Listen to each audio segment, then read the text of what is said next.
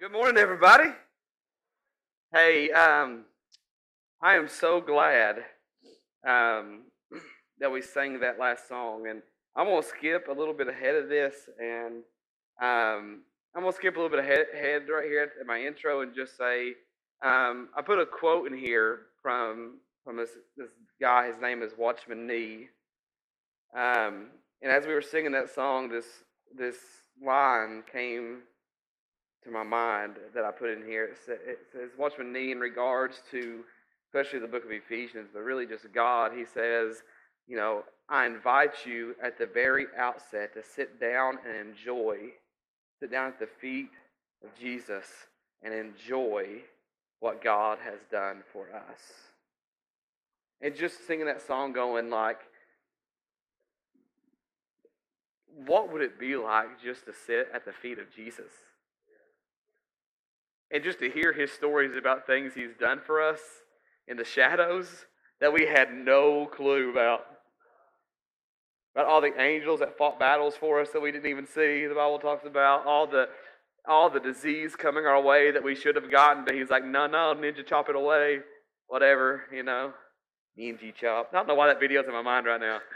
Give him a ninja chop. But just to sit at the feet of Jesus and just to hear the stories.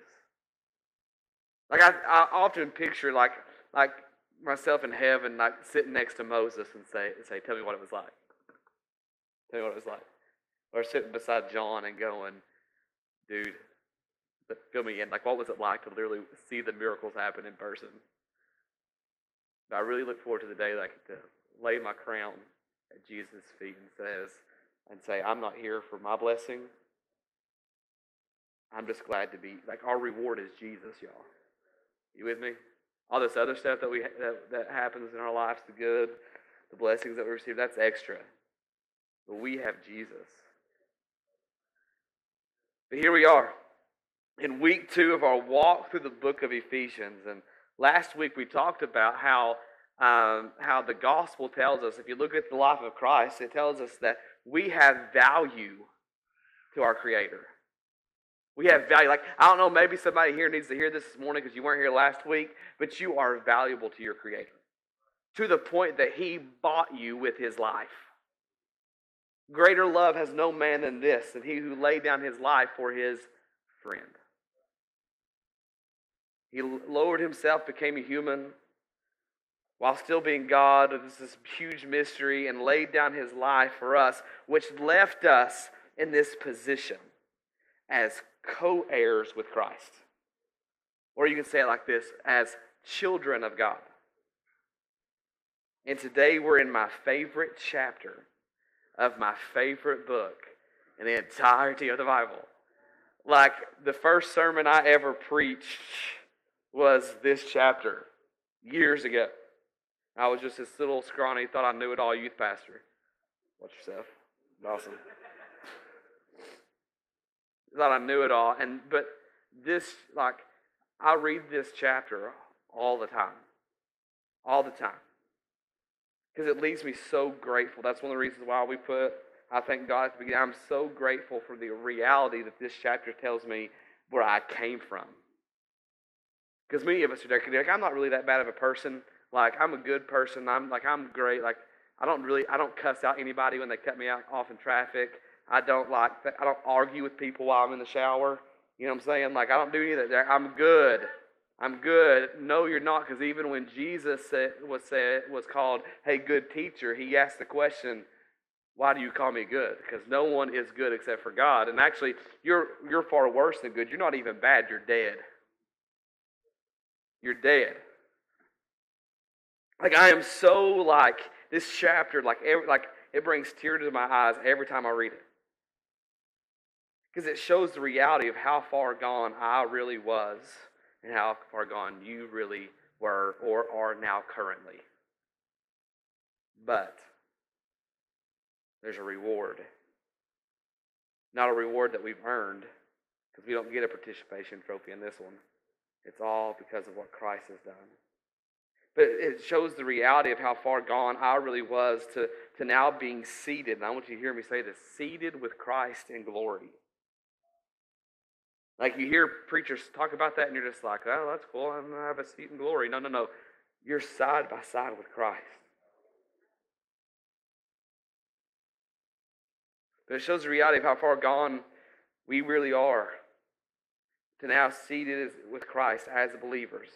See, the good news of the gospel isn't that, that God makes bad people good, but it's that Christ brings dead people to life. He brings dead people to life. We have resurrection power flowing through our veins. And today I want to use these words, as I've already said, from Watchman Nee when he, when he says in his this little cool book that Tanya Estep ordered for me as a gift, and I really appreciate it because it is awesome.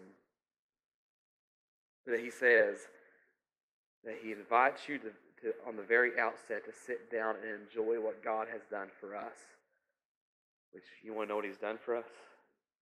He has unwrapped the grave clothes. He has unwrapped the grave clothes. That's the title of today, and I'm just ready to get going. Ready? Because I love this chapter. I love it. Ephesians chapter 2.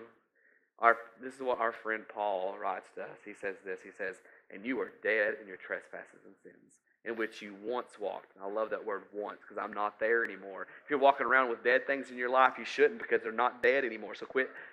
I love, I'm going to use Mayla's quote again from her blog. You're a Christian. Live like it. Walk like you have life. In which you once walked, following the course of this world, following the prince of the power of the air, the spirit that is now at work in the sons of disobedience, among whom we all once lived in the passions of our flesh, carrying out the desires of the body and the mind, and were by nature children of wrath like the rest of mankind. This is where all of us in this room, or maybe listening online, once were or are now currently separated from God. Dead, separated from the source of life. And the question becomes can dead people do anything about their situation? If I was at a funeral and I said, all Betty has to do is sit up, and why Betty died this week, I don't know, but Betty, all Betty has to do is sit up and she'll be fine. You would look at me like I'm an idiot. He's been sipping the communion wine a little too much. Because dead people can't do anything to fix themselves, can they? They needed someone to intervene. In fact, our sin has caused this separation because we all, according to this, even if we had the choice, we would all choose open rebellion against the God who created us. I mean, Dick, I wouldn't do that. If Jesus is right here, I'd be like, oh, Lord, no, no, no, no, no. Adam and Eve walked in the garden with God on a daily basis, side by side. And what did they do? They still chose rebellion over their Creator. You can't say, I'm good, Derek. I would choose Jesus every day. No, no, no, no, no. You choose open rebellion every day and it's that, it's our sin that caused us to be at war with the very God that created us, a war that we would lose. We also lack hope, assurance of a, of a future, and we deserve everything that's coming our way because we openly choose or chose rebellion against God. But I love the next two words of verse 4. I love like words like therefore because you have to look back and see what they're there for, but I also love these next two words because who doesn't like the word but? Joe knows what I'm talking about. I figured I'd get some chuckles out of that. Preacher humor. Come on. then verse 4 says this But God, even though you were this, or you are now currently this, dead, separated from God, but God being what? Rich in mercy. That means it's never ending, it's immeasurable, like it never runs out. Being rich in mercy because of the great love with which He loved us. See, that's what, see, the church is known for too much hate. You with me? Like, we, like, if if God loved us enough to take us from that verse, those first three verses to where He's taken us, then we can do that for other people. We can be gracious and merciful to other people. So if you're not going to do that, sit down and shut up. You with me? If you're tired, if you're not showing love, then that's sorry. I mean, I'm like, sorry. I'm gonna move on. There's no room for hatred in the heart of a believer. Just saying. Well, I don't hate the person. I hate this. No, no, don't even go there. That's an excuse to hate the person, so don't even say that. Even when we were dead in our trespasses, even when we were what? Dead in our trespasses, made us alive together with Christ. By grace, you have been saved. By grace you have been saved. When, when did we get redemption? When did deliverance happen? While we were still dead, when we couldn't do anything ourselves. When we couldn't clean ourselves up, when we couldn't do this, that's why the argument of, well, let me just get my life together before I go to church or go to God. No, no, no, no, no. You can't. You're dead. Redemption happens, deliverance happens while we were still dead, separated from Him. Even though, because of our sin, we were enemies of God, even though because of our sin, we couldn't do anything to fix it, we have these two words, but God. Because, chapter 1, you have value. And even though you need to be cleaned up, you're in, you're, you need to be pulled out of the dirt, it says God, but God. It says no matter how far you've gotten, no matter how bad the enemy has convinced you you are. Christ, it just tells us that Christ knew how screwed up we would be, and he still made a way. How many of your sins were future sins when Christ went to the cross? All of them. All of them. Even that one that's in your mind that you're thinking about right now. The one that you did yesterday, that, that one he knew about. The one you're going to do tomorrow and the next day and the next day. And a year from now, ten years from now, he like all of those are future sins when Christ went to the cross. Like he knew how screwed up we, me and you would be, and he still made a way. That's why we can approach the throne with boldness and say, Father, let me just sit here at your feet. I'm sorry. And he's full of grace and mercy that pours out on us. This is this is what church people call grace. Grace. You're like, Derek, grace, what does that mean? I'm glad you asked. He gave us grace, which means unmerited favor. It's kind of like when Zane and Lyric make a really bad test grade, I have two options, especially since I work at the school. You're going to detention. I'm giving you a whipping. You're going to tutoring. Or I can say, you know what? You didn't prepare yourself for this. For, for this. You didn't like, you didn't do what you're supposed to, but guess what? We're still going to go get ice cream. That's grace. Giving us something that we didn't deserve or didn't earn. Grace is unmerited favor, which means you can't do anything to earn it. No matter how good of a boy or girl you've been. You did nothing to earn it. And we, he did that so that we couldn't take credit. Because if we could take credit, we are prideful people. I love these next couple verses. I love it. For he raised us, raised us from the dead along with Christ. Along with who? When Christ rose from the dead, we rose with him as believers. Everything that's dead that you think is dead in your life, those dreams, those goals, those visions you have for your life, they're not dead because we, we serve a living Savior. For he raised us from the dead along with Christ and seated us with him in the heavenly realms. That's us seated with him in glory because we are united with Christ Jesus. Who are we united with? Not a political party, not, not a doctrinal party, not a theological genre. No, we are united with Christ. We are united with Christ. So God I love this. So that God can point to us in all future ages as examples of the incredible wealth of His grace and kindness toward us, as shown in all in all He has done for us who are united with Jesus Christ. Who are united with Christ. We, have done all this. He's brought us from death to life so that He can point at us and brag. Actually, you can say it like this, I know some of y'all need to hear hear this this morning. Like an earthly father, God, God the Father will gloat over us. He'll say, Look at my children. That's my son. That's my daughter. Some of y'all need to hear this stuff. You ready? Your heavenly father is proud of you. Your heavenly father is proud of you. Well, I feel like a failure. Well, don't, because he thinks you're a champion. So we've been told all of our lives, you need to believe in God, you need to believe in God. Well, what about the fact that he believes in us? And Enough to the point, you know what, I'm going to go sacrifice my life for them.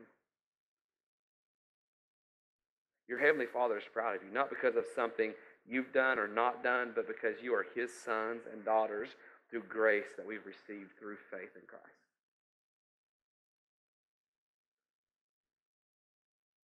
He goes on to say this. I love Paul. For by grace you have been saved through faith, and this is not your own doing, it is a gift of God, not a result of works, so that no one can boast. Let me, just, let me break this down. So even the faith to believe was given to you. Like he's like, you know what? You like if it was up to you, you would never believe. So here's here's like a pre-gift. Here's a little bit of faith for you to believe. Here's a little bit of faith. Look, because if, if it was up to us, one, we wouldn't choose him because of our open rebellion. But two, because if we if we if we did, we would it would look we'd be like, look at what I've done, not what God has done. Because it's because listen, I'm gonna I'm gonna release some weight off your shoulders. It's not about you. Breathe. It's not about you. It's about Him. Look at what He's done. That's why every time you try, you fail. Because you're not resting in the one who did what was necessary. But God was so gracious that even the faith to believe was given to you. He gave us a measure of faith as a pre gift so that we would believe and place our, that very faith that was originally His to begin with in Him. We're just giving back to Him what's already His. Look.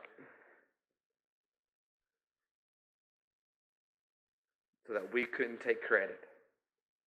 From the outset, the work has done the work that was done for us and given to us was through Christ and Christ alone. We can say it like, y'all need to get this book. Watchman Nee, this is how he described it. He said this The secret of deliverance from sin is not doing something, but to rest on what God has done. So basically, this is going to be hard for some of us of things that we've experienced in our life. When it comes to our salvation, when it comes to what Christ has done on the cross, when it comes to the resurrection, how it frees us from everything that's dead in us, it's basically what Watchman Nee and what Paul is saying here in Ephesians is that you don't need to try harder, you need to trust more. Well, Derek, I pulled myself up by my bootstraps. No, you didn't. You got your truck tires dirty, whatever. You're still dead without Christ. But he goes on to say, and I love, of course, this is my favorite chapter. So of course, I love every word of this. I love this. Listen to this. It says, "For we are His workmanship." Ooh, I'm gonna. We are His workmanship, created in Christ Jesus for the good works for which God prepared beforehand that we should walk in Him. That word workmanship, right there. I don't know if you know this or not, but it from, comes from this Greek word poietis, which means poem or poetry. You are God's song to the world. This is Paul. This is Paul telling us literally that we are Christ's song, or His masterpiece, or His workmanship. You are His display. You are His billboard. You are His vehicle to the world. Not because of anything you have done, because you were dead. The reason you're a masterpiece, the reason you're a song, the reason you're a poem, the reason you're a work of art is because He's taken you from this to this. You're a picture of His grace and mercy for the world. So then, why do we treat people so differently? Why is it so hard for us to show grace and mercy to those we live, work, and play with?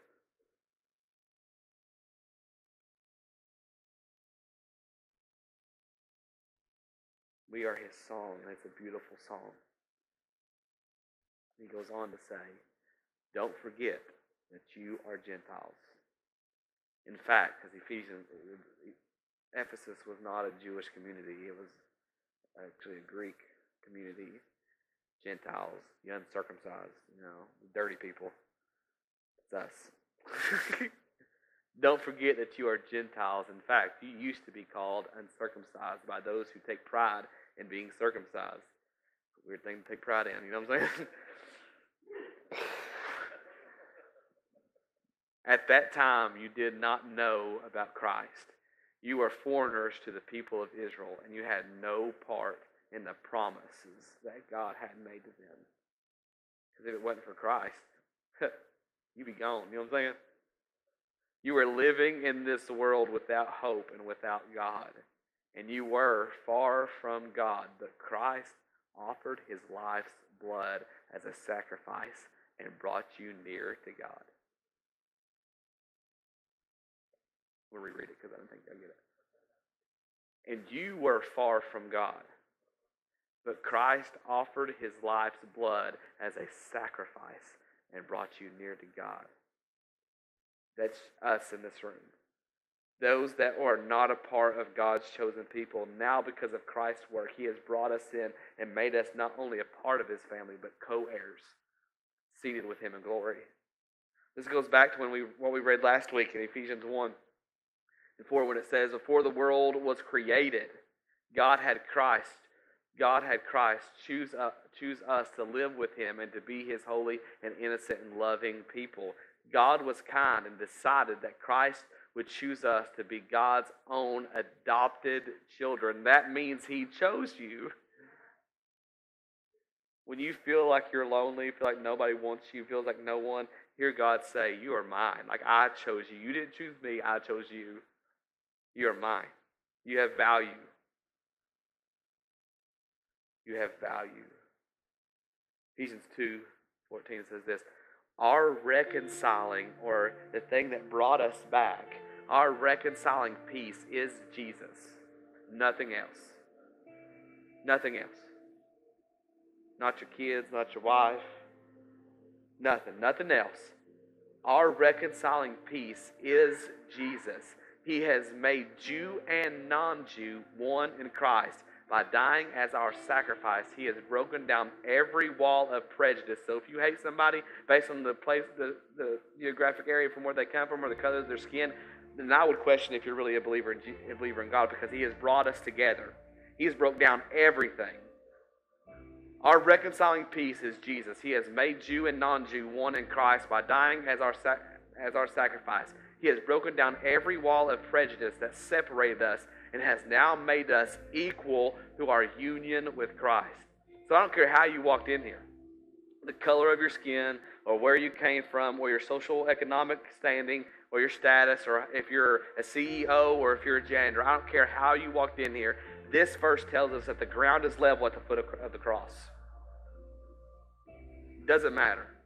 I don't care what's in your bank account. I don't care how much good works you've done. I don't care about any of that. The ground is level at the foot of the cross. We all have to approach Jesus the same.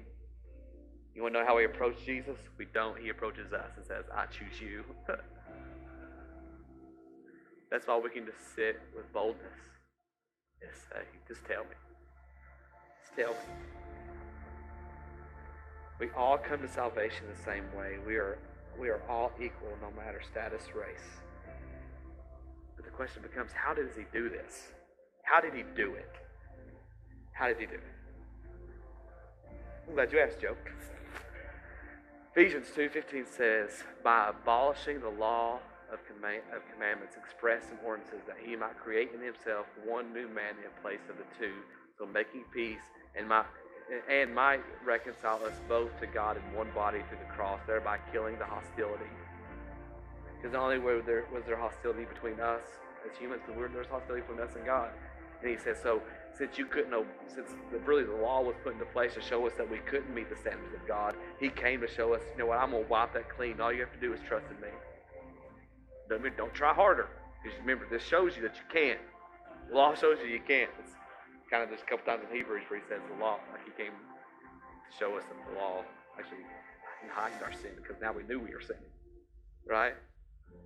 He goes, don't follow that. Don't like it's good to follow that, but don't base your salvation on that. Base it on what Christ did on the cross. He is the fulfillment of the law and the prophets and everything that's that saves us and might reconcile us both to God in one body through the cross, thereby killing the hostility. And he came and preached peace to you who are far off, and peace to those who are near or who think they're near. You know what I'm saying? If you look at those people he interacted with in the Bible, those religious people who thought they were real close to God, he was like, You're just like watch tombs. There's still death on the inside. For through him we both have access in access in one spirit to the Father. So then you are no longer strangers and aliens, but you are fellow citizens with the saints and members of the household of God. You are not of this world. Well, can you believe the government's doing that? Well, it ain't my government. My king is Jesus, and I'm waiting for him to come back and take me back to my kingdom. You know what I'm saying? So I can sit on that throne next to him in glory. Fellow citizens with his saints and members of the household of God, built on the foundation of the apostles and prophets, with Christ Jesus himself being the cornerstone, in whom, in whom the whole structure, like everything is centered upon Christ, not preachers, not church buildings, not anything. It's cornerstone is Jesus, in whom the whole structure, being joined together, grows into a holy temple in the Lord. And I love this next verse because it gives you a picture of what this temple is and who we are now that we've been brought from death to life. Know, we, I said the first three chapters is about your position in Christ, right? You want to know your position in Christ? You ready? Verse 22 says this This means that God is transforming each one of you into the Holy of Holies, His dwelling place. Wait a minute. Wait, wait, wait, wait, wait, wait, wait, wait, wait, wait, wait. Wait, wait, wait, wait, wait, wait. Wait, wait, wait. You mean me? You mean I'm a walking holy of holies? Jesus dwells in me? Now the holy of holies is transportable? So wherever I step is holy ground? Oh. This means that God is transforming each one of you into holy into the holy of holies, his dwelling place, through the power of the Holy Spirit living in you. And I, my question this morning is this how many of us are walking in that? Or are we continuously walking in defeat, like I'll never be good enough? Jesus says, No, you are the, my dwelling place. I'm no longer in, in a building behind a, a veil. It was ripped in two from the cross. Now I dwell in you. You are the picture. You are the walking billboard. You are my temple with all the shattered stained glass window this my light's going to shine through? Are you going to start walking like it? Or are you going to keep living in the same rut that you've been living in for years? Because you're, if you're a believer in Jesus, you're not dead anymore. Quit acting like. Walk out of them grave clothes. Going back to the story of the that I talked about last week, I think, and maybe the week before, the prodigal son. Right? The story is not really about the son, but it is. It's about the father. Even though his son went and squandered everything away, he was still his son. And the, the father was sitting on the front porch just saying, waiting for my son to turn around. As soon as he turns around, I'm sprinting off this porch. I'm meeting him on the robe, and I'm telling everybody, I'm telling all my servants, get the finest robe. Get that ring and put it on that sucker. For my son has come back. That's what your father's want. It don't matter. I don't care how you walk in here, how far away you think you've gotten, or how far away you think you are. Your creator in heaven and your father in heaven is waiting for you to return. That's the good news of the gospel. It's not about how bad you are, it's about how good he is.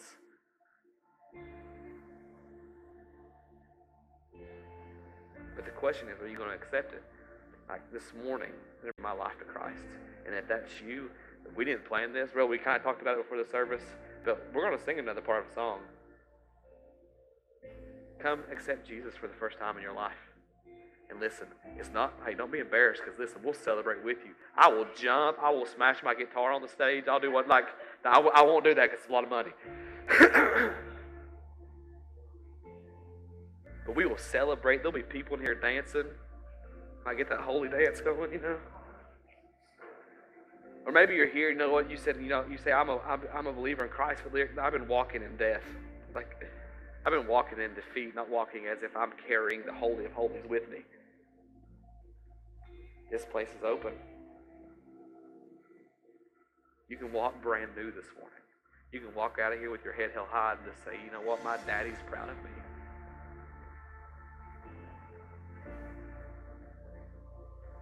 Because I'm going to walk out of my grave clothes today because they're already unwrapped.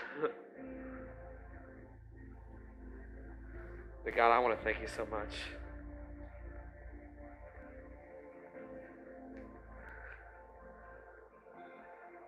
That I get to be part of the greatest story ever told. Not that you make bad people good, but that you've made this dead man come alive.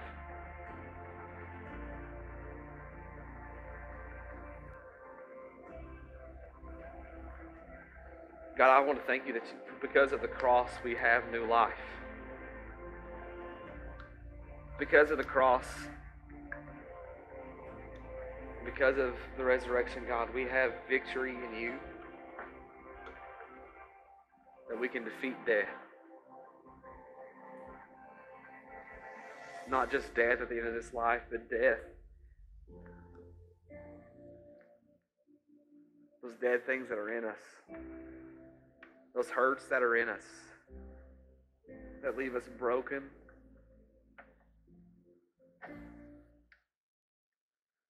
Whatever the case is,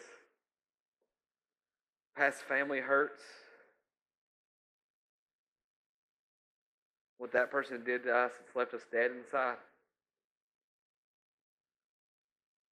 The person leave, whatever the case may be. God, may someone, one, accept you for the first time here today. And may somebody just walk out of here with a new life. Life that was already theirs, and now they're going to walk in it. Give them the boldness to step out and come and sit at your feet. I pray this in your name.